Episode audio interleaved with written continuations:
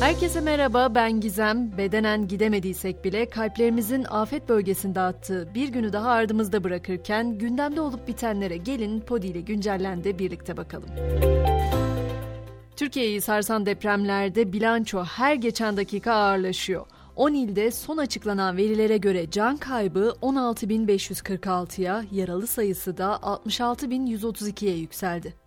Öte yandan depremden etkilenen on ili kapsayan OHAL tezkeresi de Meclis Genel Kurulu'nda kabul edildi. Depremin dördüncü gününde Gaziantep'te bulunan Cumhurbaşkanı Erdoğan, OHAL ilanının süreci istismar eden ve ticarette yolsuzluklara gidenlere karşı devlete müdahale imkanı vereceğini söyledi. Bu arada AFAD, Şanlıurfa ve Kilis'teki arama kurtarma çalışmalarının tamamlandığını açıkladı. Ekipler çalışmaların devam ettiği diğer illere sevk edildi. Biliyorum büyük bir felaketi yaşıyoruz. Hepimiz yüreğimizde, en derinlerimizde aynı acıda buluşuyoruz. Ama depremin dördüncü gününde enkazlardan gelen sevindirici haberleri de aktarmadan edemeyeceğim. Çünkü onlar umudumuzu diri tutmaya yarıyor. Elbistan'da bir çocuk seksen birinci saatte enkazdan kurtarıldı. Malatya'da da enkaz altında kalan beş yaşındaki Furkan ve on bir yaşındaki Doğukan kardeşler seksen iki saat sonra kedileriyle birlikte sağ çıkarıldı. Günlerdir konuşulan, tartışılan, yıkılan binalarla ilgili beklenen açıklama ise Adalet Bakanı Bozdağ'dan geldi. Sorumluluğu olanlarla ilgili adli tahkikatların başlatıldığını açıklayan Bozdağ, ihmali, kusuru olanlar ve deprem sonrası ortaya çıkan yıkımlar nedeniyle sorumlu olanların tespit edilmesi ve yargı önünde hesap vermesi sağlanacaktır dedi.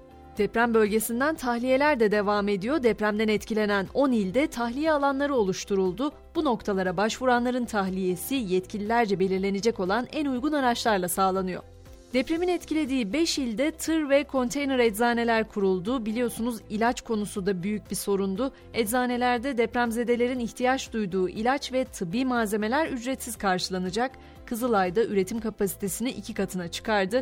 Günlük beş yüz çadır üretiminin yapıldığı çadır tekstil bölümünden her gün afet bölgesine dört beş tır gönderiliyor.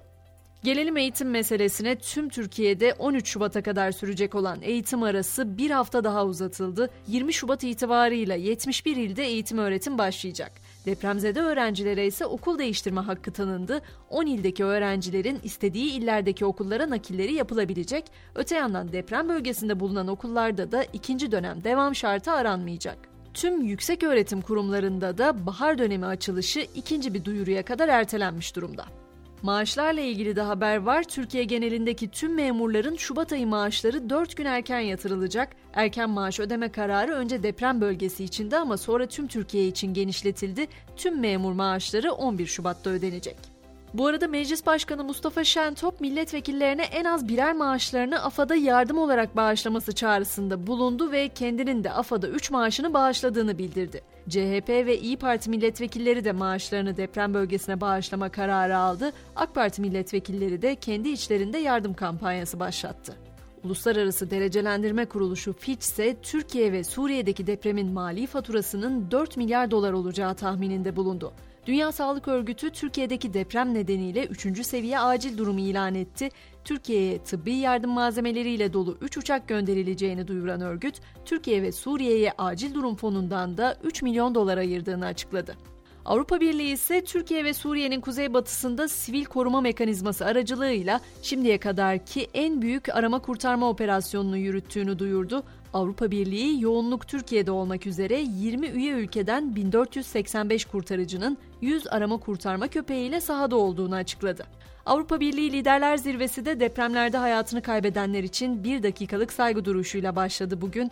Liderler ayrıca Cumhurbaşkanı Erdoğan'a hitaben bir mektup yazdı ve taziye dileklerini iletti, dayanışma içinde olduklarını bildirdi. Bu arada birlik Türkiye ve Suriye'deki depremzedelere yardım için Bağışçılar Konferansı düzenleyecek. Mart ayı başında planlanan bu konferans Brüksel'de yapılacak.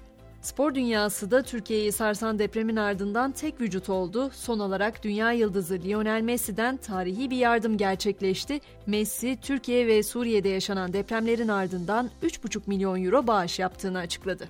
Ve bu akşam güncelleni hepimizin bugünlerde en çok ihtiyacı olan umut duygusu için Nazım Hikmet'in dizeleriyle noktalamak istiyorum.